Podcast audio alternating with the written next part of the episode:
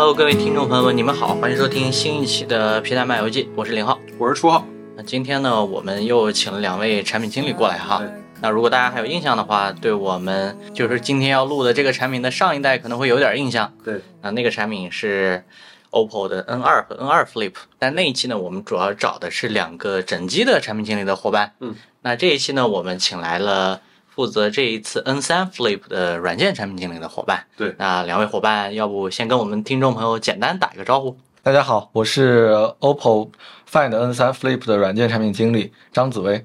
大家好，我是 OPPO Find N3 Flip 的产品经理纪凡。两位要不先跟我们听众朋友们简单介绍一下，就是 N3 Flip 两位这次可能各自负责的那个部分。对，好的，好，往后面去延展一点。对，可以。我主要负责的是这个外屏系统这个模块。那么其实主要这个模块就是外屏的基本所有东西，除了小应用和个性化的部分，然后还有就是实验应用是我跟另外一个同事一起负责的，就除了这些部分以外的其他东西都是归我这边管。所以很有意思一点就是发布会整场内容讲下来，好像没有一个功能和我直接相关，但是又每一个都和我相关。那我这边正好反过来，就是所有华为的功能都跟我直接相关，因为我做的是整机软件的这个模块，它就是一个前端的工作，就是规划所有发布会上要讲的卖点，以及确认这一代到底要做哪些功能，去定这一代的一个产品的方向，以及后续如果有一些软件的落地情况啊，它如果比较重要的一些需求，就我也会和相应的产品还有开发一起想办法去解决这些问题。哎，我觉得你可以再给我们观众朋友稍微介绍一下，就是你这个岗位具体的。他的这个职责，因为你刚才听你的介绍，感觉好像就是你是这个产品的总负责人。这个可能我不知道可能是 OPPO 单独会在这个每一个整机产品背后配这么一个岗位，然后这个岗位可能别的公司也没有。大家不知道这个岗位具体的这个工作是什么？这个岗位其实他就是负责就是前期一些。最初步方案的一些撰写，还有以及到就是它到端的一个交付，也就是后期各种方案在落地的时候，它如果出现一些会影响卖点跟表现力的一些问题，就我这边会去跟开发还有相应的策划一起去出相应的解决方案，然后跟踪他们最后的一个解决的情况。我补充一下吧，就是它相当于是因为上次来的赵月、小雪他们是属于那个产品线的本地产品嘛，对。然后我是具体做功能的产品，它相当于是在我们中间的这个层级有一个衔接的，对，衔接的这个层级。打个比方，就好比说赵月跟小雪他们可能就是说我们，比方说就是为了要解决这个吃饭味儿不够的问题，所以我们需要一盘下饭的菜。然后他们季老师这块就是经过一些调研和价值论证，我们决定。要做一盘番茄炒蛋，然后到我这里就是我接收到要做番茄炒蛋的这个需求，那么我就要写一份详细的操作说明书给到开发跟测试，然后他们真的做出来一份番茄炒蛋。这个一看就是经常在一线要跟研发打交道的人，是吧？所以那个我们有很多听众朋友有时候也好奇说，产品经理这个角色。到底可能涉及到一些细节的工作的部分。其实刚刚我感觉紫薇有一个非常好的表现力，就是当你拿着你的产品方案要去跟研发沟通和解释我要干嘛的时候，实际上就要这么讲。对。而且这个可能还比菜谱要详细很多，就是你得写很多边界场景，就是你得写，比如说番茄用完了怎么办，这个蛋用完了怎么办，番茄坏了怎么办？番茄炒蛋如果番茄没了怎么办？对，番茄炒蛋如果番茄没了，那么它的名字就得变成炒蛋。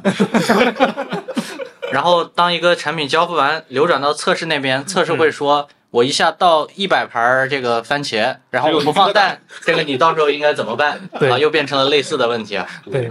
聊多了，还是聊到今天的主题啊，就是 N3 Flip 的这个产品啊。我想先问二位，就是你们怎么看待数值这样的产品？然后这样的形态，你觉得从诞生到现在，你们的想法有没有出现过一些转变？因为这个产品其实，如果从三星发布第一代的时候开始算，其实已经挺长时间了，差不多有4-5代，差不多5年时间这个样子。因为我这边的这个专业是在这个外屏的使用体验上，所以我这边就先从外屏的这个使用体验来回答你刚才这两个问题，可以谈谈我的外屏的看法以及我们在这个探索过程中的变化。那么首先我自己的一个看法是，首先我们做外屏的时候，核心的一个词儿，我概括是叫扬长补短。长是因为小折叠这个产品，它的长处其实是折叠之后它很精致好看，然后很个性化的这样一个层面，嗯，然后再一个是它折叠的这个形态可以用后置来很方便的自拍，所以后置自拍也是一个场景。短就是也是从折叠这个形态延伸出来的短，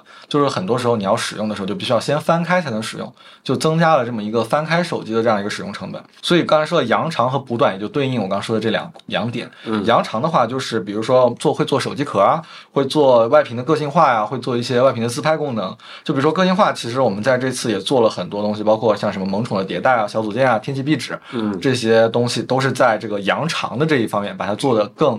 精致更个性。那么另一边就是补短，其实补短也是外屏功能属性的一个核心出发点，我们要在外屏做一些什么功能让用户可以不需要展开就快速的在外屏完成，就是去把这个需要展开才能操作的这个成本给它降下去。那么关于外屏要做哪些功能，这个其实内部也是有一个共识的，共识就是一个原则是轻，但是这个其实说到这儿为止，其实这一部分的认知我理解都是没有发生变化的，因为它是属于很基础很核心的一个大逻辑是没有问题的。其实主要的变化也在于外屏具体要做些什么，要做到什么程度，或者说对于刚才说的那个轻的理解到底是什么，怎么解释这个轻。那么我们可以看到一代的我们的表现就是非常简单的一些功能，然后我们当时对于轻的理解就是只做最需要的功能，一些稍微复杂一点的交互都让用户去到内屏去完成。那么其实这个我们就可以在二代上看出我们的这个想法的转变，因为这个想法的转变其实在二代也就是 N3 Flip 上最好的体现就是它框架有这个变化。那么两个最主要的变化，一个是一代是那种左右滑动切卡的这种交互方式，然后变成了二代是左滑进入到这个资源库，然后它里面有很多的这个小应用你可以点开使用。这种框架的改动其实是一个你能使用的内容的一个扩展，因为你的卡片其实说实话你加到了7张8张，再往上加你的操作就很复杂，你就得滑老久你才能滑到那个你想用的功能。但是资源库的话它其实对于能用的这个内容就有比较高的拓展性。然后另一个比较典型的变化是一代我们当时有一个东西叫赞态层，就是你点了一个什么东西它会从下往上弹出一个界面啊。有一些媒体在概括这个东西的时候他会说，因为赞态层是一个我们内部的名字嘛，他会说一代的关闭方式是下拉关闭，其实就是这个赞态层，就是因为我们当时一代的定义就是用户只会用一些最基本的功能在外屏，所以卡片就能满足用户的交互，那么偶尔最多再给它再额外的弹一层出来，就是只会把它这个交互控制在2层以内。所以这是一代的这个框架的设计，但是其实很显然这个是到后来就不太够用了，所以我们二代整体的层级就变成了有点像内屏的这种应用启动一层一层的这个 activity 的这种感觉，就是层级上也有变化。所以可以看到我们在内容的范围和层级的数量上其实都有一定的拓展。那么这个大框架的迭代也是让它承载了相对更深更复杂功能的交互。那么我们外屏主要的这个功能载体就在发生的变化，其实这也是我们刚才说到的对轻理解的一个变化所导致的结果。我觉得一个很核心的点就是轻其实并不一定代表浅，就是之前我们对轻的理解更接近于浅，就是用户用的功能提供的很少，然后它的层级也很少，但是实际上用户使用的轻可能是使用的时间很短，操作也很迅速，然后功能或者路径或者很固定，就是可能我只是很习惯性的打开乘车码之类的，然后使用的功能没有内屏丰富，但它使用的功能其实可能不是浅的，比如说它可能会用一些相对比较深的功能，比如说打个车啊，或者说甚至回个消息，或者是刷刷朋友圈、导航之类的，这些都是有可能出现的，而且可能很常出现。所以其实这是我们在这个整体的大方向上有一个变化。在另外一个方向其实也是在这个大方向变化之后所引发的一个新的问题，因为我们在蜻蜓的上市后其实很快就也推出了一个功能就我们现在叫实验应用，那个时候叫实验卡片，因为还是在卡片的交互嘛。就这个实验应用推出之后，其实还有一个变化，就是人们会突然从一个极端到另一个极端，就是内部会有一个声音，就是我们既然在外屏有了这么丰富的实验应用，那么是不是我们把这个应用缩小，已经缩小到外屏可以用全功能了，那我们是不是就可以不去定制新的应用了，我们不去定制新的卡片或者新的外屏应用了。但是这个其实也是有一些讨论的，我们最后经过一些讨论和思考，我们觉得实验应用它虽然很快的去拓展了外屏能使用的功能，但是因为它只是把内屏的应用去进行一个缩放，然后在外屏使用，所以它的体验是存在天花板的。但是而另外一条路就是定制精品应用、精品卡片，这条路就是它的这个定制属性其实决定了它可以做到一个体验的最好，就是它是一个能把体验做到更好的一条路。所以我们现在目前的一个思考是觉得可能还是未来这两条路会并行，就是我们一方面去拓展它的生态，另一方面去也会去稳步的去增加这个定制应用。我听起来就是刚才你说的这个部分，就是简单的把你们现在的这个思考这个历程用一个非常简单的方式把它讲了出来。那我接下来我可能就会针对里面这些细节，可能我要去问一下问题。所以稍微补充一下，刚才你提到蜻蜓，蜻蜓其实是第一代，对，第一代 N2 Flip。 对，你们在从 N2 Flip 到 N3 Flip 的时候，这个关于轻的这个定义的这个思考的这个转变，它最开始的缘起是从什么时候来的？我不知道这个是谁的洞察，就是为什么你们从这个时候开始有了一个思路上的转变？因为其实这个还不是从实验应用开始的，因为我们其实实验应用是我们在蜻蜓上市后的，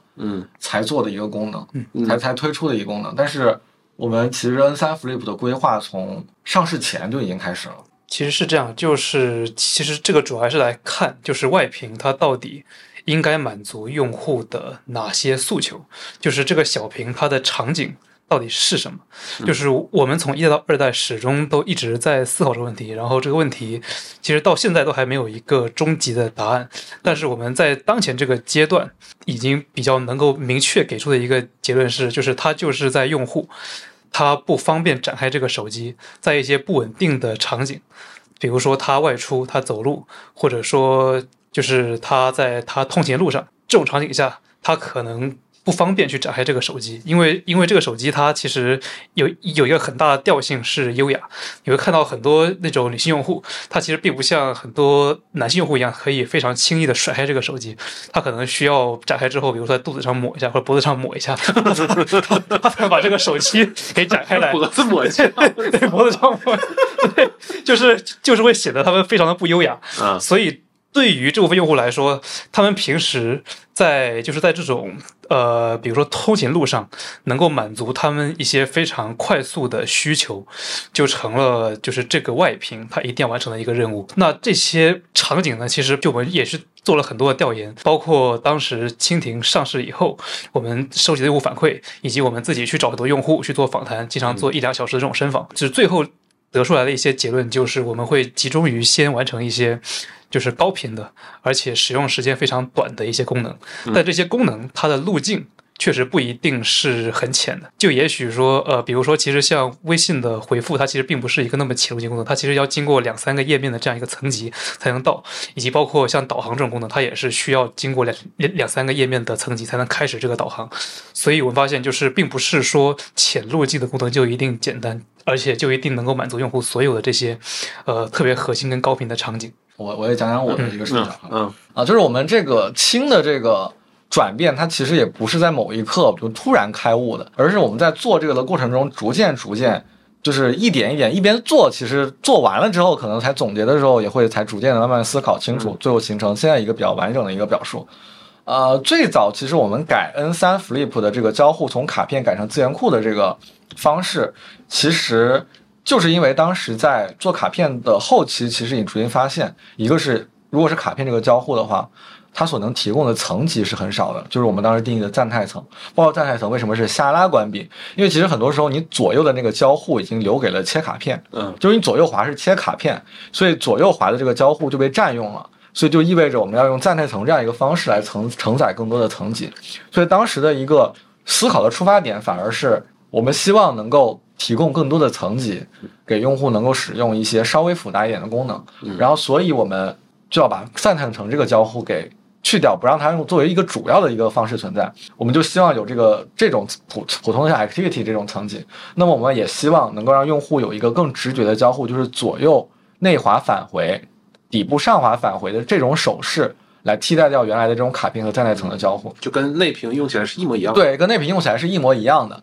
所以从这一点又出发，又到了就是我们要把那个卡片切卡的这个东西给去掉，然后就变成了现在的这样的一个整体的框架。然后再后面就是 N2 Flip 上市之后，用户反馈外屏功能比较少，然后我们内部经过一些讨论，然后最终把一个构思也算比较成熟的这个实验卡片的这个东西推了出去，然后以及就也同时在考虑怎么在 N3 Flip 上做这个实验应用的这个新的框架下做这个实验应用，然后把它做成一个更好的状态。这儿我分享一下我自己的一些体验啊，因为我一开始知道那个 N2 Flip 这一代它就用了一个竖向的一个外屏之后，其实我感觉本身这个思路是正确的，因为能够尽可能的贴近用户在用内屏的时候的这个体验。然后另外一方面呢，我当时听说因为第一代的时候那个内屏的这个外屏的这个体验基本上都是你们自己第一方定制的那些功能，然后我那个时候觉得啊，好像应该这样，就是因为外屏的那个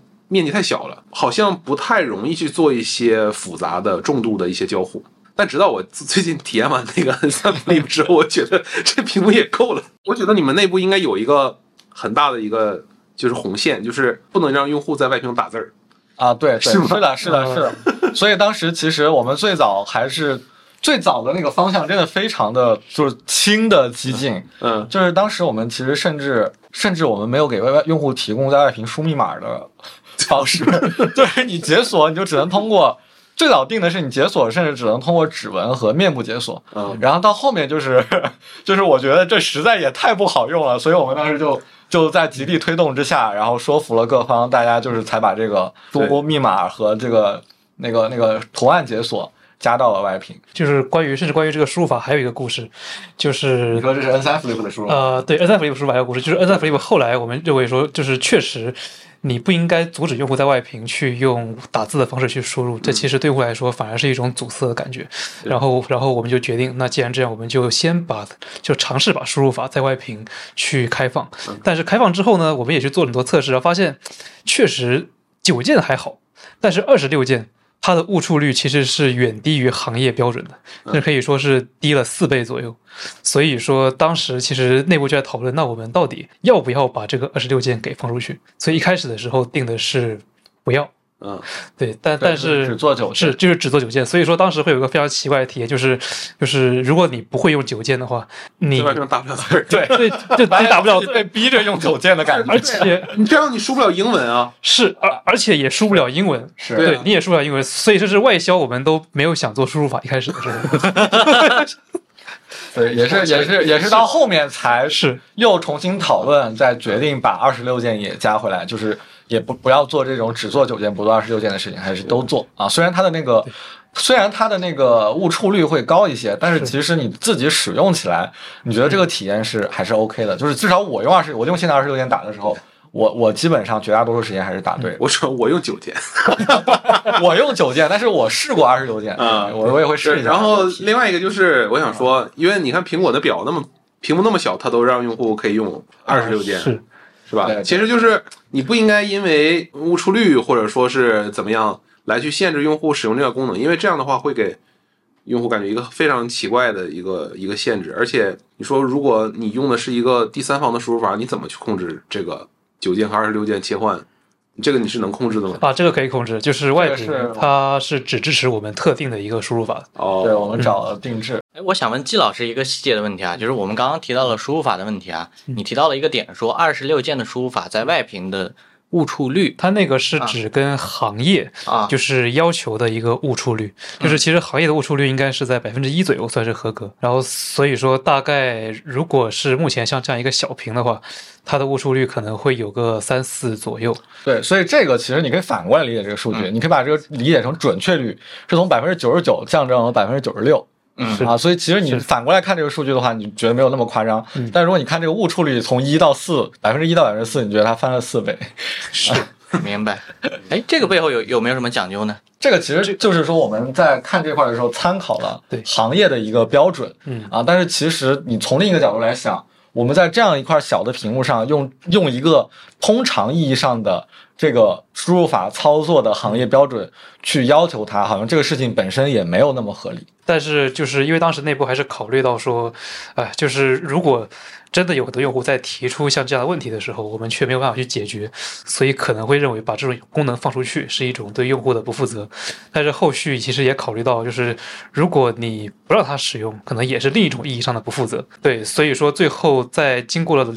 两种考量之后，就我们愿意去接受这些用户给我们提的一些问题。合理，因为我是完全不会用9键的用户，我现在已经完全忘了。如果用那个效率的话，可能大概是26键的1/10，因为我还要找字母。对，这个26键的这个问题，其实这个输入法这个问题其实挺有意思的。一方面，其实我们在之后也会考虑去如何迭代它的使用体验，就是也不是说就是不完全就是它点不准就点不准了，这块也是会想办法去看有没有优化的空间。然后还有一方面是，我觉得其实这个不管是在输入法的这个取舍，还是其他的一些问题的取舍上，其实都涉及到一个很核心的问题，就是如果把这个问题抽象出来，就是是不是当一个东西我们做不到最好的时候，我们就不做。就是我感觉这个就是有一点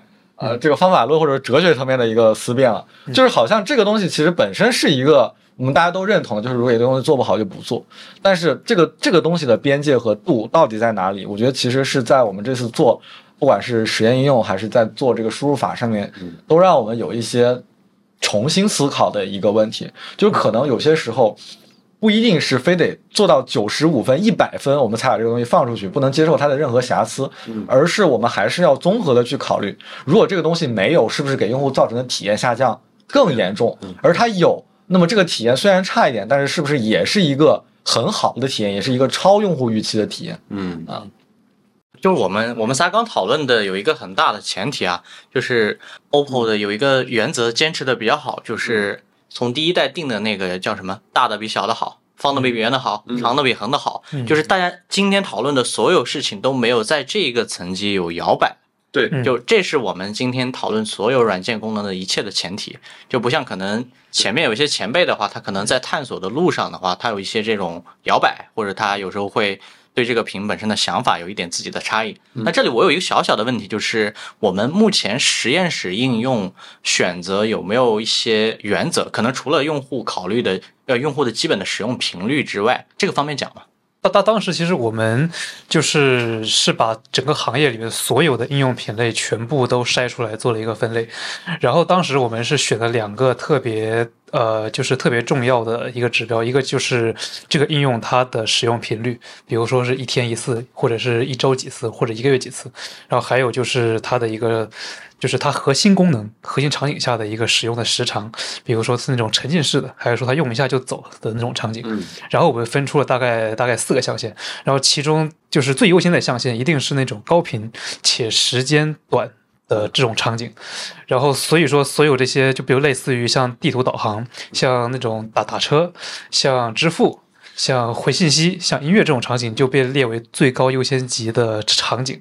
然后其他那些就是2、3象限，那就是差不多的一个优先级。然后最不重要的就是那些可能是就是特别沉浸、使用时间很长，然后其实频率也不是很高的场景，就是那一部分其实它用户遇到了，它展开使用它也不会有什么特别大的这种阻塞感。所以最后我们就是基于这样的一个原则筛出了这个场景的优先级，然后最后就是大家看到的这些在外屏上的这些应用。总的来说，就是工具类的东西优先级一定是很高的。是的，是的，对对，是的。就虽然说这是一个非常感性的产品，但是工具一定是它的基础。因为我们你刚才提到说这个，我们一开始在内部切换这个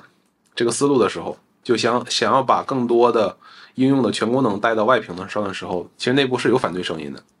对吧？对对对，我们就不说具体这个。反对的声音来源于哪儿了？我们就说，就是你们是怎么说服他们的，或者是怎么把这个事儿继续往前推进的？就是其实首先，这个最早我们在 N2 Flip 上的一个大原则是轻嘛，还有就是不做小手机，就是对这个轻的一个具体的展开，就不做小手机。是。然后，所以在这样的一个整体的这个方向上，我们最终推出的是 N2 Flip 的那样的一个交互和那样的一个那些功能。然后最主要的一个变化的因素其实就是上市后的用户反馈，就是从上市后的用户反馈就可以看到，用户对这块放大了的外屏，它的期待也会被相应的拉高，所以他会希望外屏有更多更丰富的功能。那么在有了这样的用户反馈之后，我们内部也是就会响应这种用户反馈，就会有一些动作，有一些讨论。但是实际上，其实在上市之前，我们内部因为也会有一些不同的声音，就是会有一部分人认为外屏确实应该有一些更多的功能，所以当时我们在一代本身就有一个功能叫一推即秀，就是它可以把二维码推到外屏去展示。就当时在做这个功能的时候，其实我们在这个功能的中间也做过一些尝试，比如说推出去之后，盒盖还可以继续展示，并且是可交互的，就是你可以在外屏用。其实这个东西某种意义上也可以说是我们在 N2 Flip 上推出的这个实验应用的一个前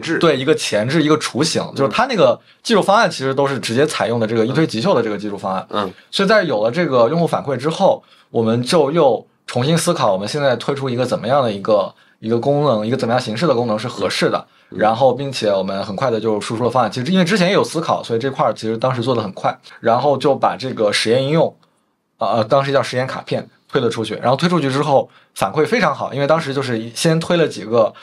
最常用的这种国民级应用，然后反馈非常好，用户评价也很高。然后于是这个事情也让我们内部又重新思考了这个事儿，我们未来这个精品卡片或者精品应用跟这个实验应用之间的关系是什么？就是我刚才说的，我们以这个精品应用为主，但是对于精品应用去覆盖最核心最基础的外屏体验。但是如果三方应用，这个我们想要三方应用它没有给我们适配精品应用，那么我们可以用这个实验应用先来补齐，以及实验应用还会再承担去补齐一些就是不是核心体验但是更长尾一些的需求。然后其实就是刚刚大家也会一直讲到一个词叫小手机，其实后续我们内部基本上不太再用这个词去就是去讲一个需求或者是讲对这个外屏的一个定义，因为发现其实小手机这个定义它本身是比较模糊的，就到底是怎么样算小手机呢？是说它能实现内屏的功能，这个算小手机，还是说它跟内屏的交互要完全一致，这个算小手机，还是说就是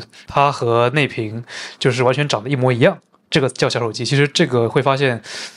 小手机的定义本身其实并不是那么的重要，重点还是回到用户他实际的诉求上面。对，就是一个是用户实际的诉求，就是他在折叠情况下用这块外屏的时候他想要去满足什么诉求，以及这块外屏它的这个大小和形态它适合有什么样的一个交互一个呈现形式来满足，就是还是从这些东西作为原点出发，看外屏适合做成什么样的一个样子，提供什么样的功能。对，我可以分享一下我这块的就是我自己的体验啊。我现在在外屏我用的首先那个默认的锁屏页面，就是它不是可以下面放3个快捷图标吗？对啊，你那个可能不叫快捷图标了，你可以显示时间天气，或者是你可以放一个应用的那个启动在那儿。然后我之前放的是相机，因为我觉得相机这个在那儿启动起来比这个就比正常直板手机你从那个右下角滑动来启动相机都要更方便一点。这个我觉得数折这个产品最重要的可能就是因为它有外屏的关系，然后可以调用后置摄像头来去自拍，或者说是来去取景。这个优势是非常大的，所以相机我觉得这个是很重要的，而相机就是你们第一方做的这种原生的这种卡片。然后另外一个我放了特斯拉，因为特斯拉是实验卡片，因为我自己是把我所有的东西搬家到N3 Flip 上，我才发现原来实验卡片你们这次支持了这么多应用，然后我全部添加进去之后我发现特斯拉适配的挺好，因为特斯拉就属于你刚才说那个4个象限里面使用频率不高啊，也算使用频率算是高，差不多1天一次算是，然后那个使用时间非常短，就我要打开它我就是要实现一个固定的那种功能，比如说我充电的之前我上车解锁一下充电口，我把枪拔了这种功能，或者说我上车之前我看一下空调，就类似这种，它的操作时间极短，然后但是我这个操作频率还是相对比较高。那这种功能我认为就是非常适合放在那这里面，就是有2个例子分别代表了这个你们自己的第一方的卡片还有第三方的这种实验应用。我觉得这都是能够在外屏上非常简单的达到我的目的的这样的很好的方式。那这个确实服务到你了。对，而且然后我就听你们刚才讨论的时候我就想到一点，就是你们对外屏的这个定义，首先来说就是我觉得 OPPO 这个做产品还是有一点好处的，就是你们确实想了很多，而不是说在这个市面上看到谁做了然后你们马上就不是这样的。我觉得你们可能是的这还是想了很多，然后同时也去调研很多用户，然后也实际去体验，看我们脑袋里面想的那个东西实际用起来是不是符合你们当时那个预期，我觉得这点是挺好的。然后另外就是本身对于外屏这个定义的问题啊，就非常像我们早些年做 AOD 的时候的那个感觉啊。就 AOD 本身它也没有定义，紫薇可能知道，当时我们在这个一加的时候，就是大家对 AOD 能做什么这个事儿讨论也是众说纷纭，就感觉这个模块这个部分好像也能显示特别多的内容，我也可以做一些很重度的一些交互，比如说三星，三星在 LD 这个里面就做了一些能交互的东西，其他家也都是只展示嘛。三星我记得当时还 AOD 里面做了可滑动的卡片，然后大家就在想说 AOD 这东西到底能干啥？我觉得特别像你们现在这个在讨论外屏能干啥的时候那个样子。那最后我觉得当时我们负责 AOD 那个产品说的一句话特别有道理，就觉得他说的是 AOD 这个事本身没有什么价值，这个价值是你赋予它的，就你觉得你应该把它定义成什么样，你就沿着这条路把它做到极致。可能外屏现在也是这个样子，是的，所以就甚至可以感觉到，就是外屏就是在某种程度上，它的一些个性化能力可能甚至比内屏还要强一点点。我们聊聊那个应用适配这个部分，可以啊，可以啊，聊聊应用适配。对，因为就从我了解来看，就是内屏把这个应用的完全的这个功能，把它放到一个小屏上，你还是要做很多适配的和优化的。因为我看到这次产品完成度特别高，所以我就特别想问问你们中间都经历了什么过程。这个我们其实外屏的这个应用适配，我们其实可以分两块来讲，一块是这个定制的精品应用，另一块是这个实验应用，就是这个缩放的实验应用。那么这个精品应用其实就是自研或者合作的三方为外屏做的这种定制的界面，那么它的一个界面就本身就是为外屏设计的，然后功能也是内屏应用的子集。这块就是看我们自己做哪些，以及我们能谈下来哪些愿意为我们做的。然后这块季老师比较了解一点。然后再一个是实验应用，实验应用其实就是我们非常想要这块功能，比如说你说的特斯拉，它又不可能给我们去做这么一个外屏小应用，那么这种情况我们就只能说是它没有为外屏做处理，我们就只能把它缩放，然后在外屏让用户使用。那么这一块我们可以先看一下。我们先聊聊友商的表现，友商其实也有这块内容，对吧？只不过他们做的这个范围可能比较克制，更比我们要克制很多。就是像 vivo， 它就是那个魔镜应用，它也会有提示语叫魔镜应用为探索性功能，然后表现无法与内屏一致之类的这样一个提示。然后像三星，它在官网上也会有些提示，比如说什么实验室功能不受官方支持，应用程序可能无法按期运行。然后我们也会有提示说实验应用提供更完整的应用体验，但可能存在兼容性问题。就是你看大家其实都在强调这个可能会有一些问题，这个的原因其实也是因为它毕竟是一个完整的应用，给它缩放到了一个这么小的外屏上，这么大小的一个屏幕其实并不是一个常见的应用会启动的屏幕，所以它其实一定或多或少会存在一些兼容性问题。那么所以其实在这一方面，首先我们是存在这个竖屏优势的，就是对于竖屏来讲，这是一个本身这种情况下的兼容性问题就会要少一些。是的。然后再一个就是我们之前在营销宣传的时候也有提到过，就是叫那个外屏自适应引擎。那么这个外屏自适应引擎其实也是包含了两块内容，我觉得可以这么概括。一个是我们在技术上去优化了它的这个兼容性表现，尽可能让它的这个兼容性问题变少。另外一点其实是我们可以调整软件的这个启动的分辨率。那么调整软件启动分辨率就可以让它达到一个显示大小与兼容性的更好的平衡。就是当你调分辨率让它内容显示越大的时候，就越容易出现兼容性问题。对。然后如果你让它的内容显示越小，兼容性就会更好。但是因为内容显示小了，所以你看和点击就不太好用。是。对，所以我们在这上面就做了一些让它达到一个最好的平衡。明白。对，所以做实验应用的时候会面临兼容性的这个难点，然后我们就也会比较谨慎和克制，就是我们会只选取品类，按品类选取这个品类的最头部应用，去覆盖这些最核心最常用的应用，然后去做一些兼容性的处理。就包括我们一代的这个实验卡片和二代的这个实验应用，它这个迭代的过程中其实也有一个比较大的底层技术的优化升级，就是整个技术方案有一次大的演进，去解决了更多的这个兼容性问题。你可以具体举一些例子吗？兼容性问题这里面的具体举一些例子，就是它其实分两类，一类是显示上的重叠啊，比如说其实你看友商也会有这种问题，就是有一些界面可能当它的字儿显示的大一些的时候，或者是因为它有一些东西可能它三方应用在写的时候，它这个大小是写死的，或者是不是按照这个软件分辨率来搞的，或者是搞的过程中它几个东西都变大了，但是它实际上加一块这个宽度或者长度加一块比这个屏幕要宽，所以它可能就会之间又有一些相互重叠。这是一类。再一类是可能包括我们在一代上本身使用的技术方案所导致的一些问题，包括当时一代的时候我们不支持横屏啊，因为我们当时那个技术方案是从那个一推即秀演进而来的，所以当时不支持横屏啊，这也是一个例子，就是在二代的时候，我们就把这个能力补齐了。再一个可能是系统测的一些能力和这个应用没有配合的很好，所导致的，就是比如说你在内屏使用的时候，有一个很习惯性的东西就会，它会弹横幅通知出来，这个是你不管是使用什么应用，它都会弹横幅通知出来。但是因为我们一代本身它就没有横幅通知这个东西。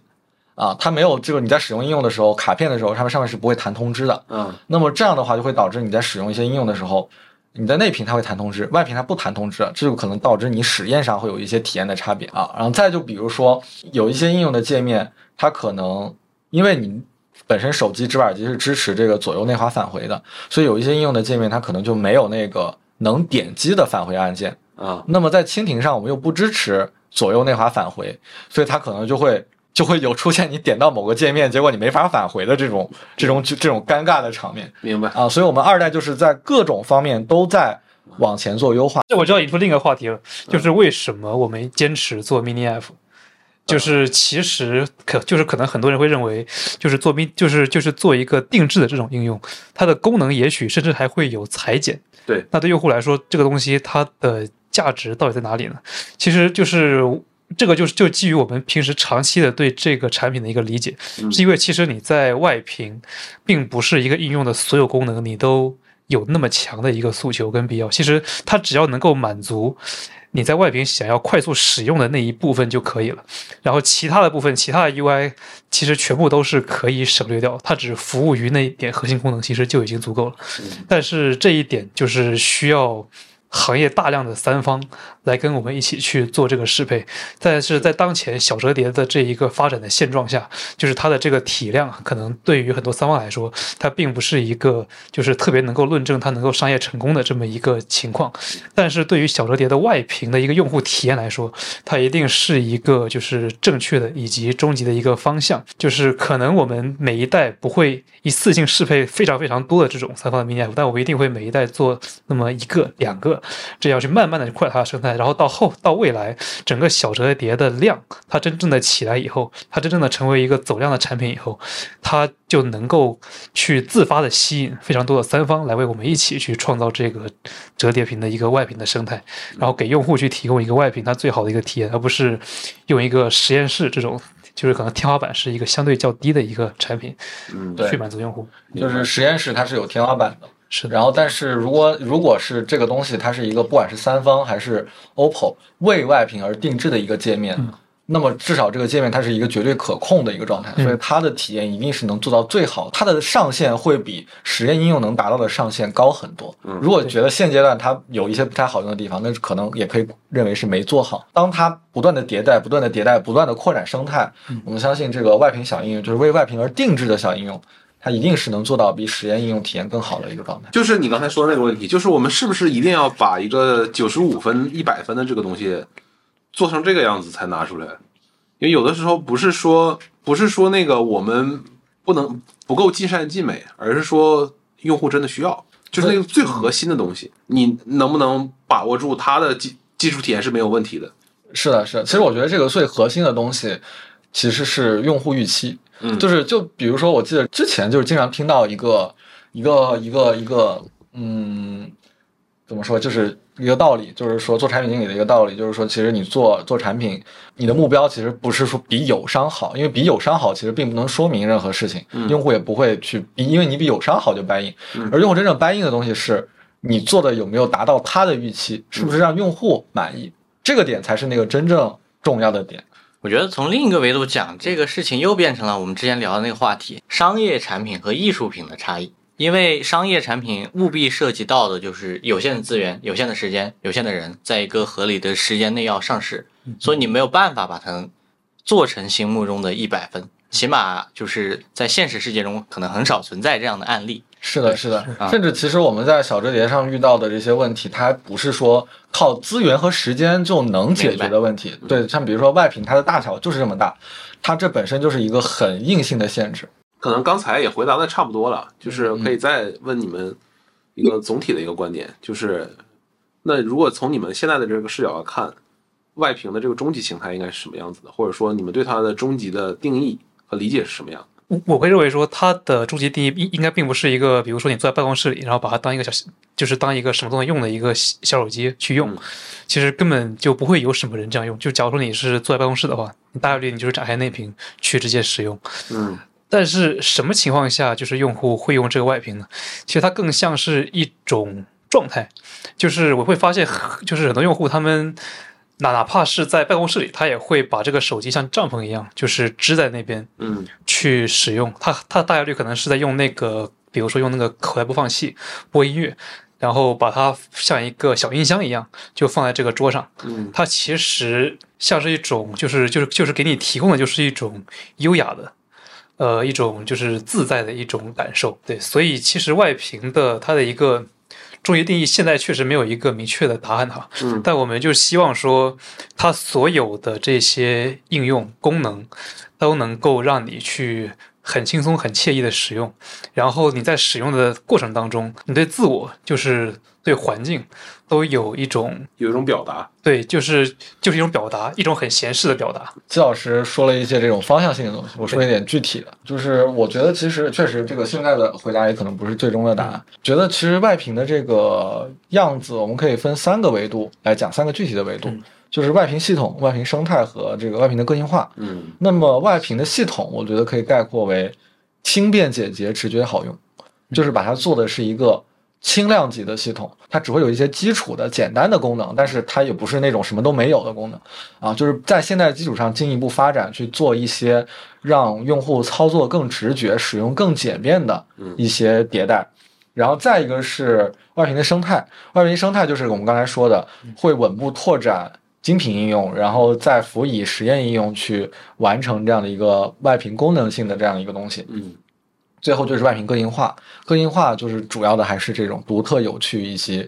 让用户有这种充分的自我表达，让他们感受到这种惬意优雅这样的一种感受。是，就是包括个性化其实它有两个层面嘛，就是一个层面就是情感化设计，就是情感的层面，它就是为什么这一次我们会做这个萌宠作为一个就是互动宠的主题。其实我们也看过很多符号，比如说各种卡通的形象呀，或者像什么迪士尼啊这些的，但我们后来发现就是无论如何就是萌宠它作为一个符号确实是在当下这个社会环境中它最容易与人发生共鸣、发生共情的一个符号。然后我们还希望的是，就是它不仅仅是给你提供一些这种情感的输入，它还能够就是给你一种陪伴感，就包括为什么这个萌宠它能够跟你比如说下雨的时候跟你一起打伞，然后听歌的时候跟你一起听歌，然后到该睡觉的时间它跟你一起去睡觉。就我们始终是希望通过外屏能够给用户一种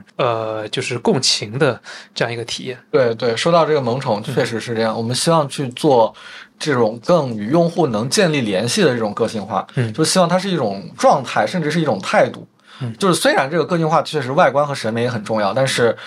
个性化这个标签下，我们认为它其实往往并不只是好看，还有更多的这种情感上的联系或者是自我的表达。因为我们两个都养猫嘛，像我们在录制的这个办公室的环境其实有三只猫，我不知道你们两个进来的时候看到没有？看到了一只，对，然后头像啊。然后我感觉刚刚季老师跟紫薇，就他们两个聊天的方式啊，季老师像是在回答乔布斯在讲什么是 iPhone 的问题，你有没有这个感觉？就是 iPhone 是什么 ？iPhone 是一个 iPod， 是一个电话，然后是一个什么上网的浏览器，然后他就不断重复那个魔力怪圈。季老师说，小屏手机是什么？或者说 Flip 这种形态的手机是什么？是一个正常手机加一个音乐播放器，加了一个小音响。加了一个在某一些场景下可以和用户交互的东西。对，那个紫薇这边在说小屏是一个什么工具，是一个具体的什么工具，我们能拿它干什么？一二三，生态应用等等类似的。哎，这个我感觉跟你们好像工作的这个职责或者状态可能也有关系。在我们这个职责分工上，就是我这边会更注重于一些细节的这种点，包括其实我们在做这个具体的这个模块的时候，就是有很多其实我们在不管是发布会还是营销宣传上面都不会讲到的这种地方啊，我们在做我这边在具体做的时候也会有一些比较深入的思考，就是我会做一些可能用户看不到但是他用的时候会很好用的这种逻辑，比如比如说那个，其实有一个，就是我先说问题是什么呢？嗯，问题是我们这个屏幕很小，那么在这样一块小屏上，它可能既需要去呈现这个个性化的内容，又需要去做一些基本的信息展示，比如说你来了新通知或者怎么样。那么这个东西就是在这个这么小的一块屏幕上，你怎么做好这两件事情的平衡？因为这两件事情明显就是要抢占你的这个屏幕的面积的。那么我们可以看，像三星它的一个方式就是不显示通知，就是我的通知全部都在最左边，你要往右滑一下才能看到通知列表。然后像 vivo 的方式就是我把通知收起来，我那有一个小箭头，你点一下它展开，我再点一下，我到这个锁屏通知里啊，就是都是把这个锁屏通知收了起来，然后用户就只能看到这个主页，看到这个壁纸啊，这个取舍当时倒也没毛病，但是我们这边就是既要又要还要，我们既想要展示这个个性化，又想要提供一些这个信息的这个内容，所以我们当时我在这边设计的时候，我就设计了一个其实有点复杂甚至难解释的逻辑，就是当一个通知如果它来了以后，用户没有看过这条通知，这个看过的定义包括用户真的点开过这条通知，或者拉出过通知中心，或者是在内屏看过怎么样，就是这些逻辑它就不会被展示在主页上。它其实有一点点像 iPhone的锁屏，我不知道你们有没有注意过 iPhone 的这个锁屏上的通知显示，其实它会也分两块，一块是最上面的通知，然后它会有一行字叫通知中心，然后再往下是你以前的老通知，就是我们也只会在主页上展示这些用户没看过的，其实从这个角度来讲对用户的高优先级的通知，如果用户看过这条通知它就会被自己收进去。然后还有我们也加了一个像 iPhone 你可以下拉把这个通知收起来的交互，就是你可以把这个主页上的通知暂时的隐藏，这样的话你就可以很沉浸的去享受你的这个壁纸，你的这个萌宠也好，还是说你设计的三方主题也好，就是有这些很细节的点，我们就在想到底怎么样去把这一块的这种体验打磨好，属于是把复杂留给自己，把简单交给用户。那我们外屏这儿基本上是不是就差不多了？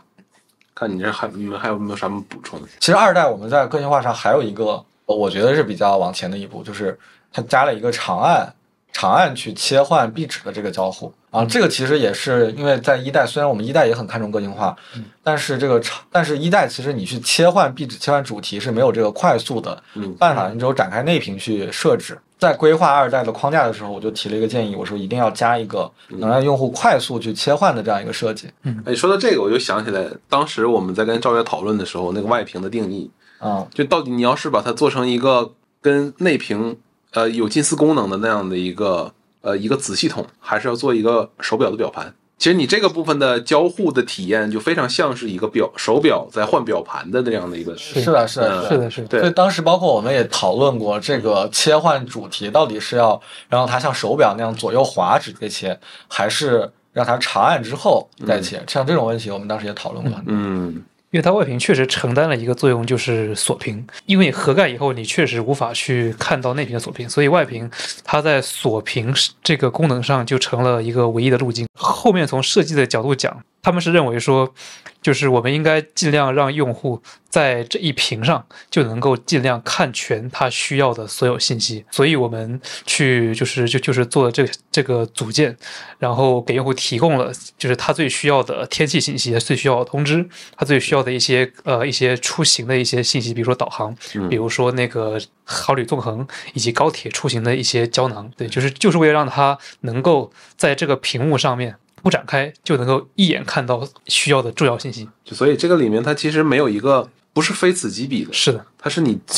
同时需要参考是手表的体验，对对啊，还有手机的锁屏页面的这个部分的体验，是的，是的。它其实和这个关于之前其实我们也讨论过，它到底是一个大手表还是小手机这个话题，其实也是有一些讨论的。对对，其实它很有意思的点是。它首先一定不是完整的手机，因为它屏幕这么小，但是它跟手表也有一些差异是什么？就是手表它是一个独立的设备，就是意味着它需要完成一些，首先它需要完成一些独立的设备必须要完成的事情，但是这个事情其实在手机上不一定需要它去完成。再一个就是它因为那边里面就是一个手机，它内外是联通的，所以这也就意味着它必须要能完成一些手机就必须要能完成，而手表就可以不完成的事情。外屏这部分还有什么吗？看你们俩还有没有补充的，就是能想起来比较有意思的故事。好像当时就是有个问题是那个，就是当时有个问题叫做最重要的必答项嘛，那个问题。对，那个问题我觉得比较有意思的点是在于，就是它因为这个外屏它其实分为三层，框架是第一层底层，然后中间是应用层，就是各种各样的这种实际应用 mini app 什么的，然后还有就是顶层的一个表现层跟个性化层，其实这几层它都必须得做，一个也缺不了，而且它们相互之间还有很多那种相互结合的关系。我就举个例子，比如说有一个很有趣的点，比如应用层跟框架的一个关系，像地图这个应用，对吧？就是它会根据那个传感器，然后去给你指明一个你当前指向的一个方向。那这个时候它跟外屏的框架的那个旋转能力。其实就有一个结合的关系。假如说外屏的地图可以旋转，那它的传感器怎么办？它旋转之后会不会导致它的那个方向产生了一个错误？然后还有比如说像顶层的这种个性化这个表现层，它也跟框架有关系。比如说它在 AOD 的时候，一般来说我们的这个就是旋转传感器为了省电是不会启用的。那这个时候如果用户在旋转的时候，那个 AOD 它要不要跟着转？对，就有很多这种就是相互之间耦合在一起的这种非常复杂的问题，所以说对小屏来说它就是一个非常有机的一个生态，所以我们做的所有需求没有不做的需求，就是很多就是其实也不是没有不做的，就是像那个像个性化的部分，就是确实有一些是在规划完之后就因为人力砍了的，然后但是我这边就是外屏系统，就是做完以后没有一个能砍，全是最基本的。对，其实因为你这边主要是搭框架的，搭地基的，搭框架搭地基的，就是属于是就是我刚才一开始说的。就是发布会上没有讲一个我做的功能，但是我做的功能哪都有。你刚才说那个例子，我感觉就是特别特别细节了，就非常有意思了。因为本身那个你在用直板机去导航的时候，你不存在手机倒着拿的情况。是的。但是竖折是可能的。是的，竖折是可能的。对，因为那个这也是我用了实际之后我才发现的，就是我忘了上一代有没有了。反正这一代是因为。那个你可以适应你不同的左手或者右手操作手机，你是可以把这个屏幕倒过来用的。我忘了上代有没有，上代也有倒过来。对，这个就是非常有意思，因为你这个屏是偏置在一边的，然后呢又因为你这个摄像头那个地方呢会挡住你的手，会有点硌手用的时候，然后你就这时候你就不如把手机倒过来用，你用那手就可能方便一点。然后如果能倒过来用，那又给你们的系统的这些框架的部分造成了一些负担。是的。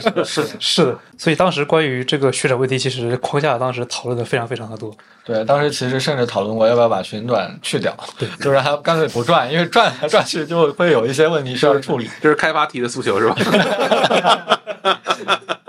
是。关于这个转与不转的问题，还有一个很有意思，就是我们在上市前，我们发现，哎，那个宣传画上的怎么都是那个摄像头朝上的那个方向。然后季老师跟我说，是因为营销那边的原则是哈苏不能倒，就在主要宣传画面上，哈苏不能是倒的。我就想，那幸好我们能转啊，要不然。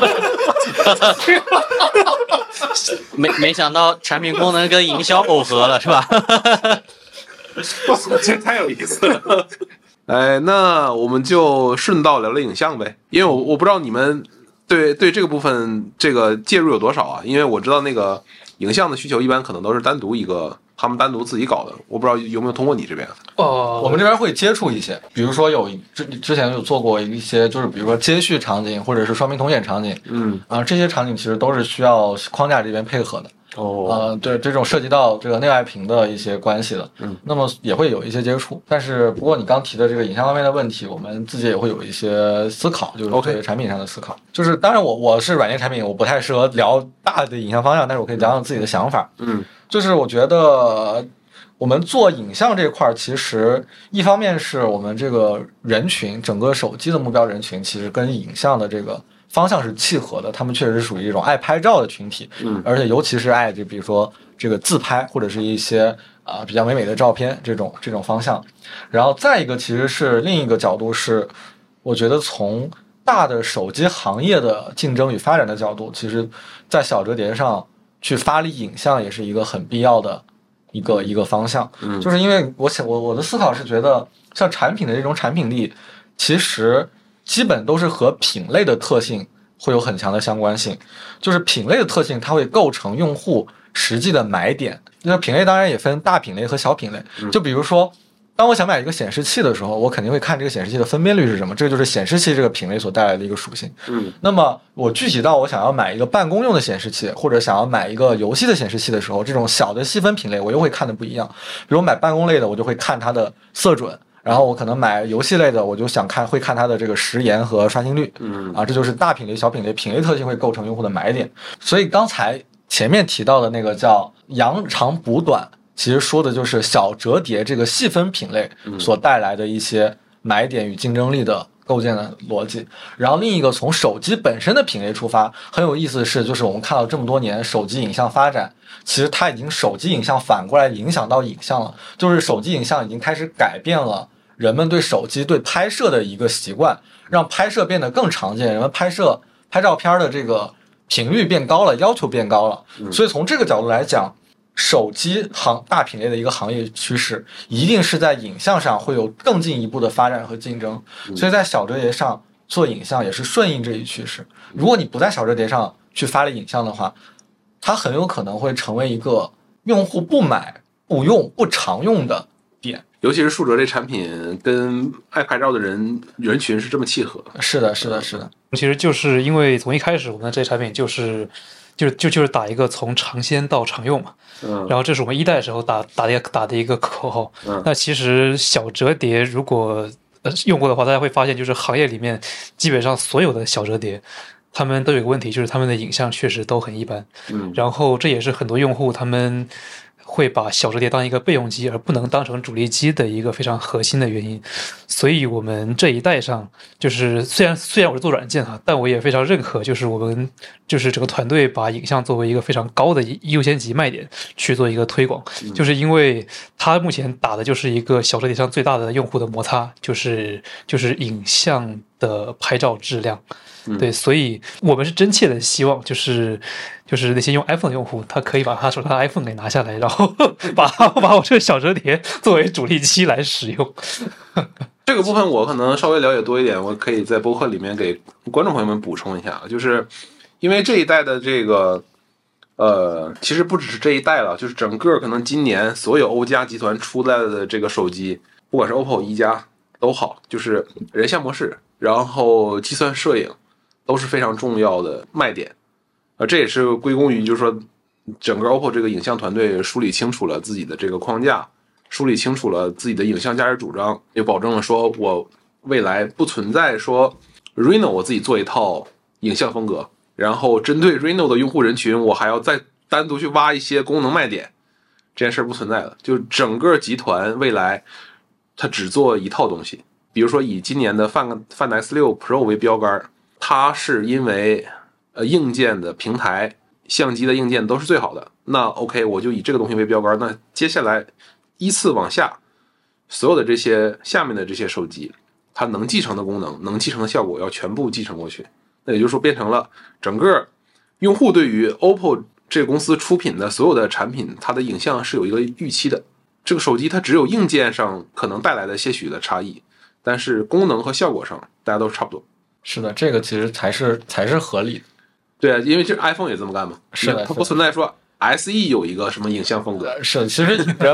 用户对于影像风格的需求差异是没有那么差异化的，其实都是就是好看的，其实都是类似的。所以这里面就涉及到一个问题，因为对于不同的产品线或者硬件产品来说，就是他想给自己的产品提供一些更有差异性的卖点和功能，所以这些需求都是从这个。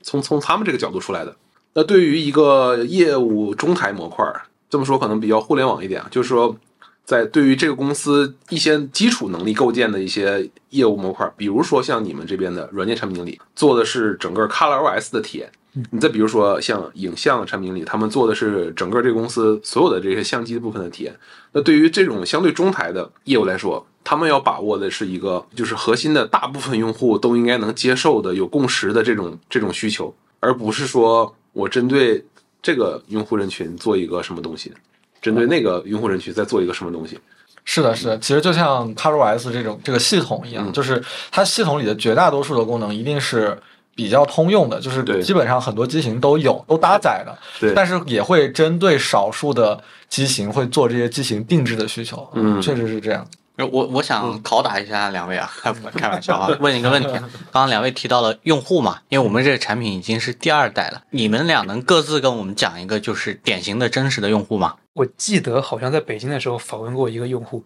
就是她确实就是一个30多岁，然后大概是一个女主管，然后她有家庭，然后有孩子。然后他就是说，他觉得这个小折叠对他来说就是跟他的孩子去拍照去互动就是特别好，因为他有时候可以就是把它给折叠的放在那个桌上，然后就跟他的孩子去拍自拍，就是不需要带任何的支架。他最强的诉求其实就是拍照，然后还有就是他也问我们就是有没有在外屏去适配那个宝宝巴士。然后我们就说对，就发现确实在我们用户群中有很大一部分人，他们都是这种就是不说中年吧，就是这种年轻的宝妈，对，年轻宝妈。然后就是他们会提出很多这种宝妈才特有的一些需求。对，所以这个东西确实是你如果不去调研，然后不去接触用户，你是坐在办公室里面你是想不到这些东西。对，就是宝宝巴士肯定不在那个四象限里面，就宝宝巴士在那个象限里面找不到位置。就是你看数据，你看象限，你看场景，你怎么都不会想到有宝宝巴士这么一个应用，它会想到你去用。确实。对，那我们就到后面，就是说，就是这个项目做下来，我不知道这可能对于你们两个来说也是算是自己的第一个项目、第二个项目。第1.5个项目，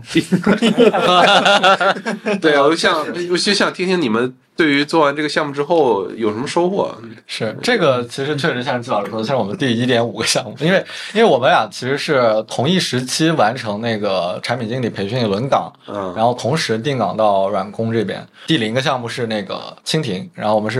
都是半路参与的蜻蜓。这次这个 N3 Flip 是真正意义上的第一个从0到1完整。做完的项目，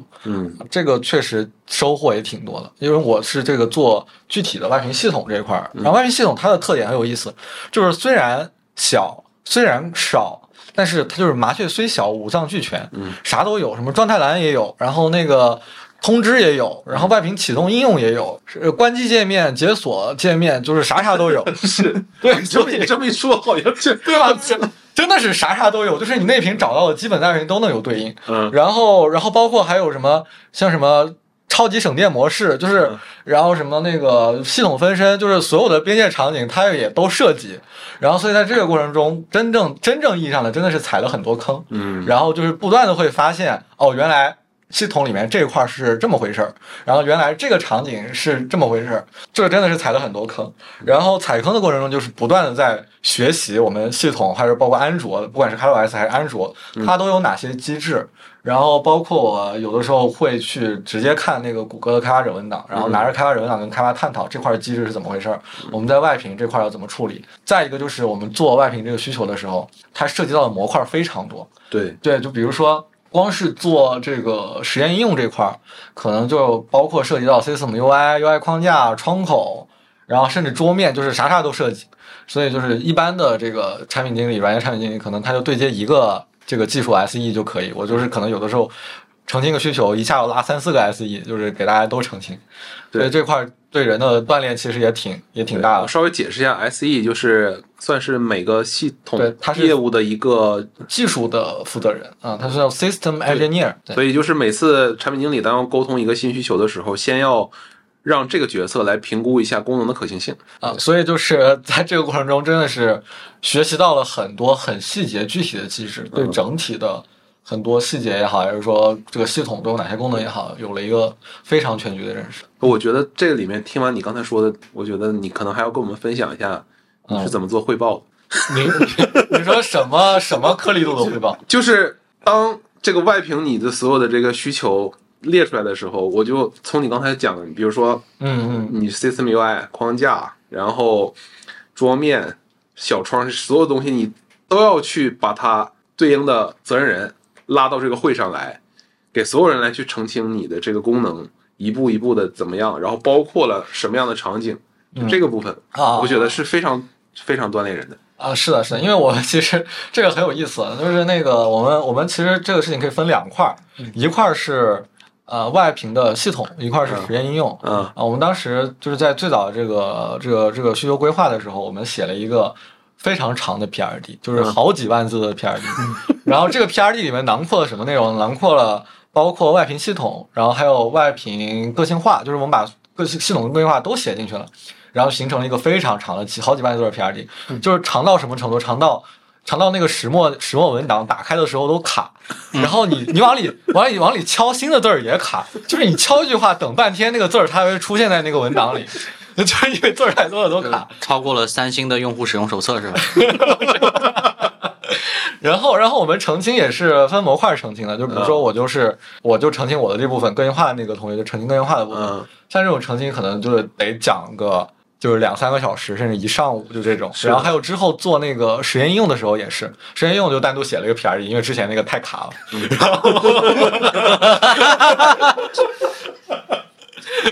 然后那个 PRD 也是写的很长，就是因为要涉及到各种边界场景，然后各种启动的表现，然后还有一些就是一些 UI 层的表现，然后还有跟通知的耦合。因为我们这次做实验应用，其实跟友商的一些我至少我看到了一个区别，就是我们希望它是一个更实用、更跟外屏融合起来的东西。所以我们实验应用，我们当时有一个很重要的一个特性是，它需要能够从通知打开。就是我从通知点它，我能直接把这个应用打开。像你看，像比如说以 vivo 为例，它的微信是可以从通知打开，但是其他的魔镜应用里的那些应用，它就没有办法从通知打开。然后包括从通知打开，还有就是这些实验应用，它可能会有一些其他的启动的机制，比如说来了一个电话，那么这个时候它也需要能够有相应的这个界面展示出来，然后或者一些其他的东西，就这些东西也写了很长。然后而且这里面涉及到的。其实不只是长，因为有些时候在这方面，因为这个外屏启动实验应用的这个具体的这个方面，它里面会有一些相对比较复杂一点、比较深入一点的技术逻辑，这块可能我一开始也不知道，所以可能有些时候我在那里写了两行字，但是澄清的时候开发可能就会对就继续问你这块我们到底怎么样，然后再往后做的时候可能还会有一些具体的探讨，就比如说就是在讨论就是悬浮窗在外屏的表现的时候。我才知道原来悬浮窗分那么多种类，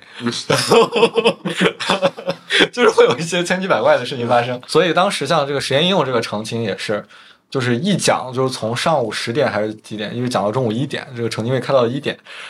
然后大家就说累了，要吃饭吧，然后就是约下午回来继续澄清。你当时做的时候，你感觉有压力吗？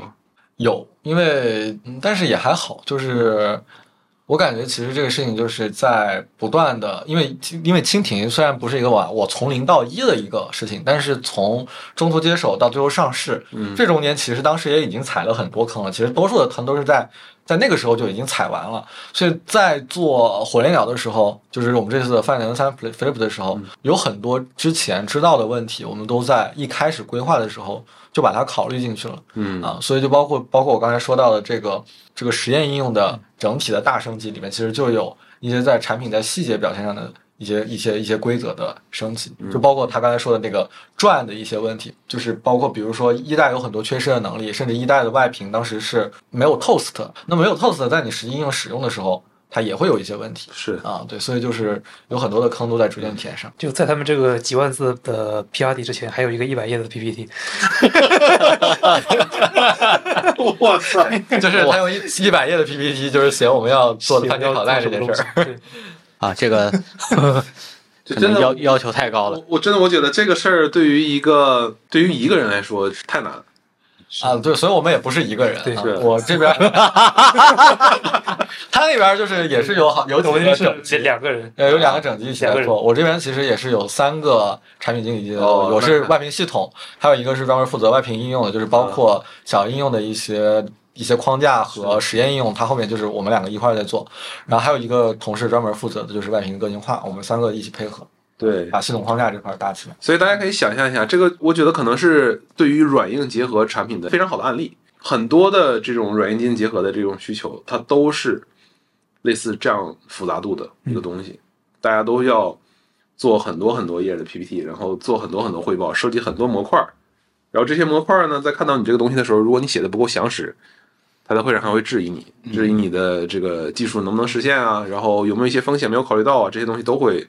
存在。而这些东西其实是我觉得至少是我在做产品经理过程当中很重要的一个能力的部分，或者说它占用我很多时间的一个部分。做产品里它不是说天天脑子就在那儿脑袋放空想啊外屏的终极答案是什么就而是说我们要脚踏实地的说怎么能够把这些东西推进下去，而推进下去这个评审这部分是一定是少不了的，因为它毕竟是一个要推出去商用，而且是那么多用户会使用到的一个东西，对，所以内部也会有重重把关去把关你这个东西是不是一定要做的，以及是不是这是一个最合适的方案，对啊，所以其实包括我们不管是评审还是在做的过程中，一定都会一直有人过来问你各种各样的问题，包括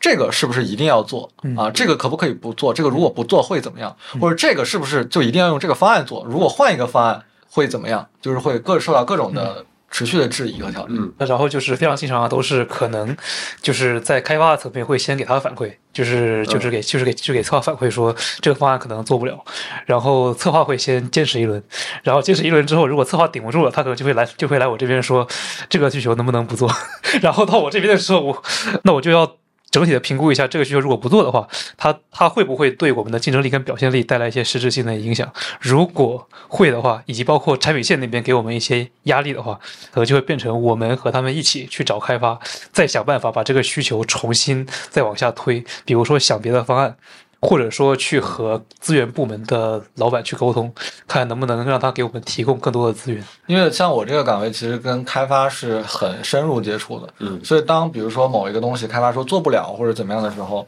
其实是很需要我去跟开发深入讨论到底为什么做不了，或者说我们用什么方案可以做的，因为这样的话其实你才是真正去想要解决这个问题。你有什么关于就是收获这个部分的？也是有的，就是感受到了就是我们和互联网产品其实有很大的一个差异点，就是因为我们也跟很多三方的厂商去合作嘛，他们其实都是一些就是互联网的产品经理，所以感受到了一些世界的参差。比如说像互联网那边他们其实迭代特别快，他们很多时候都是以周为单位或者甚至以天为单位去快速的迭代和验证一些他们的需求的，但是我们这边的产品大多数都是一些平台型的产品，就它很多时候都需要一个很长的一个迭代周期，因为你考虑到稳定性，考虑到技术的复杂性，要考虑到生态，甚至考虑到你内部跟外部的各种多方的协调还有推进，所以经常来说就是又对我来说就是你可能最后的一次考核跟你当时在做这个需求基本上都会经历将近一年的一个周期，就感觉很像以前的农民，就是可能你播种完以后，就是一年就秋收这么一次。对，所以就是对我来说就很需要就是非常大的这个耐心还有细心，因为很有可能你的一点点小的失误会导致就是你努力了一年的项目，它可能最终不能结果。对，就是需要面对这样的一个压力，但是可能。另一方面比较好的可能就是我们不需要每天都想着那个 KPI 就是毕竟对我们的考核可能一年就那么一两次，就是不像可能那些互联网的产品经理他可能每周每个月都要面对一次考核，双月 OKR 对双月 OKR 在我这确实没有这个东西这个是我们为数不多的幸福吧，也许。对，我想问两位一个细节问题，就是我们刚好聊到汇报的嘛，像这些基础的功能性的问题，比如我们有可能通过规划、包括调研，甚至一些数据的佐证来跟开发解释清楚这个问题。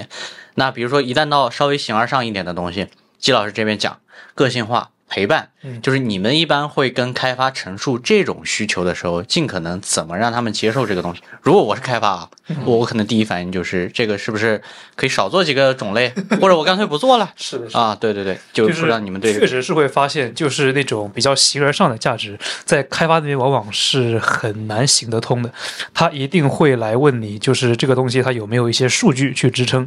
包括其实如果开发他们内部去讨论的话，他们其实有时候可能。一些项目经理他们也需要去说服他们自己的开发，他们也需要一些实际的数据，所以在做功能上面，就是如果说有那种使用数据的，我们提供使用数据；如果没有那种使用数据的，比如说这种比较形而上的东西，我们可能会用一些调研去佐证，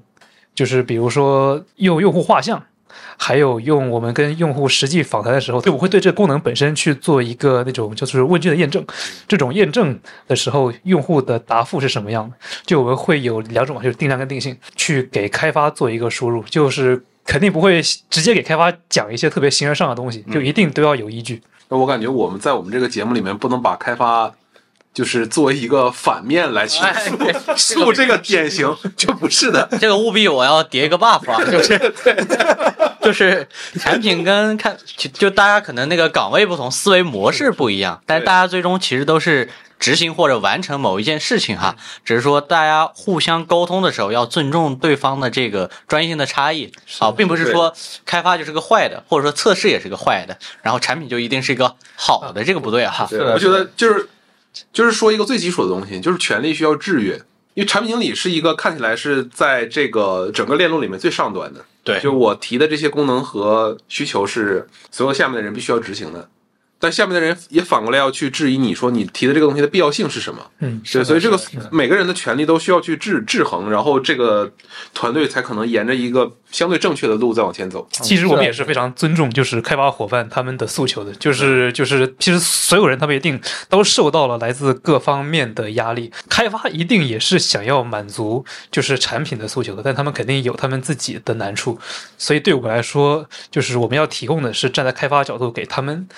想要的一些能够作为他们去推动事情的弹药。是，所以其实就是我们刚才说的，就是当产品经理做需求的时候，真的想要解决这个问题的话，那真的就是要与开发深度的沟通、深度的交流，并且去真正的去理解，就可能你没有那么理解细节，但是你跟开发聊的时候，也可以让他解释这个技术的一个大概原理是什么，真正的去深入了解这个技术的原理，明白这个问题到底出在哪儿，然后跟开发一起解决问题。就包括其实像我是一个脾气没有那么好的人，但是我跟我的开发从来不会吵架，就是毕竟要仰仗各位开发大哥给我做需求，所以就是跟找开发的时候都是非常好声好气的。求爷爷告奶奶，这个我觉得其实强压确实很多时候不能解决问题，更多的是你需要去深入到这个问题的细节，去明白这个问题到底出在哪里，我们到底用什么方式可以真正意义上的解决这个问题。对 ，OK， 那我们就最后一个问题吧，就是来我们这儿跟我们一起聊播客的产品经理，我们例行可能都要问一下这个问题。因为上次请的是赵薇和小雪，我就问他说，在他们的视角来看，硬件产品经理跟软件产品经理有啥区别？那我们这个问题今天反过来再问一下你们觉得这个软件产品经理跟硬件产品经理到底有什么区别？就是在手机公司做软件产品经理，跟在互联网公司里面做软件产品经理有什么区别？可以，我先说那个，因为我也之前也干过硬件整机嘛，是啊，然后我现在又做软件，我其实就是我刚才说的那个颗粒度的区别，就是从我们要一盘下饭菜到要炒一个番茄炒蛋和如何炒一盘番茄炒蛋的这个颗粒度的差异，然后但是共同点也是有的，共同点就是都是要从场景出发，看我们要解决什么问题，以及这个场景和问题是否有价值，最后再到方案，这个基础的思考链路是一致的。然后跟互联网的这个差异我觉得很有意思，就是像刚才季老师说的，我觉得就是一个是他们很重数据，比如说转换率、迭代率啊、转换率、点击率、使用率这些数据，他们非常的看重而且敏感啊。我们因为本身使用周期比较长，所以我们不会那么频繁的去查看这些数据。然后再一个就是它的迭代很快，我们是跟着版本走，整个这个需求落地和发布的周期都很长，所以整体的很多做事的方式也不太一样。还有一个可能跟这两个也是一脉相承的很有意思的一个发现，就是我们发现就是我们做的需求的人力差异会非常大，所以导致我们在跟外部沟通的时候，发现大家对这个需求工作量的感知是不一样的。对于我们来讲，我们就是刚才提到的那些就是一个都不能砍的需求，就是几十人月的需求，对我们来说某种意义上还挺常见的，就是做一个需求，然后这个工作量很大，要十几十人月，就很多开发铺在上面要干好几个月才能做出来。但是对于外部的这个互联网的产品经理，我们发现对于他们来讲，一人月就已经属于是一个非常大的需求了，然后所以导致我们在对于需求工作量的感知上会有这个 gap， 就是我们跟他讲这个需求很简单，你们只要一人月就可以开发开源，他们说什么这个需求居然要一人月，这工作量可太大了。什么？我们公司开发都没有50人，你在说什么？然后还有一个，其实还有另外一个这个领域的细分，就是我这个具体的岗位还有另外一种领域的细分，就是叫做 OS 软件产品，就是因为是做系统的 OS 软件产品。其实这个我觉得跟其他的软件产品也是有一点区别的。我有一个感受，就是感觉这个 OS 软件产品会更注重规则和机制的了解和定义，就是其实就是我就是让我之前发过一条微博，你当时还转了，就是我当时说，我觉得就是有一个感悟，就是很多时候你要理解清楚某一个问题它发生的一个在系统上的本质是什么，然后去尝试定一些系统的逻辑来一次性解决这一类问题，而不是针对性的看某个东西解决某个问题。我先补充一下这个紫薇刚才说的那个互联网公司的产品经理很看重数据，这我觉得也是合逻辑的。比如说啊，就是咱们比如说 ColorOS 里面做天气和计算器的这种小工具的产品经理，你说让他们去重视数据，然后去提高他们的用户的点击率和留存，是不是也没什么道理？我觉得这个就是可能根据大家做的事情的不同去决定的。我面试过一些互联网公司，他们在看我们这样从一个手机公司走出来的软件产品经理的时候，他们会有一种很明显的感觉，就是这些人好像不太重视数据，但是很重逻辑还有直觉。就是因为大家在做软件功能的时候，有些时候那个数据是相对滞后的，你没有办法通过一个很简单的那种最小可验证的东西去马上得知到你的这个判断是不是准确的或者是不是对的，你需要根据一些经验还有你自己对这个东西的一个直觉的去判断。好，那这期差不多了。好，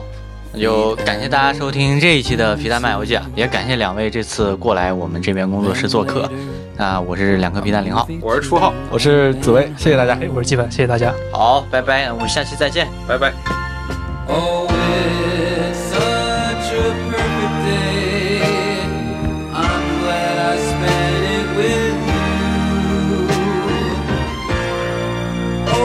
A perfect day, you just keep me hanging on, you just keep me hanging on,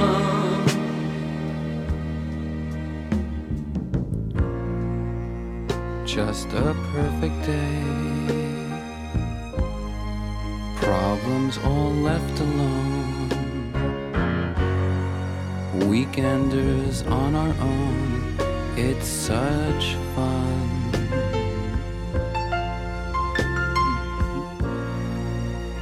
Just a perfect day. You made me forget myself. I thought I was someone else, someone good.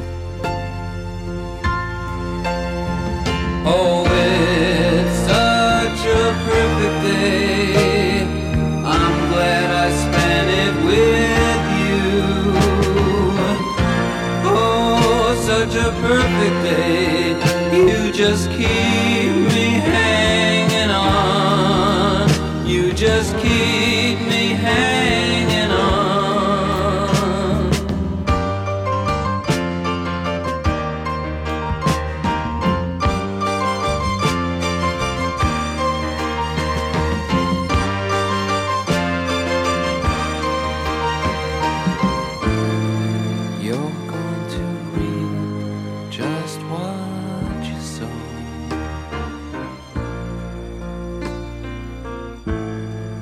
You're going to read just what you saw.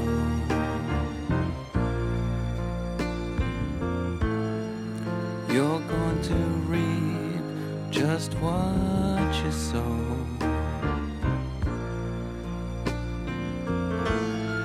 You're going to reap just what you sow. You're going to reap just what you sow.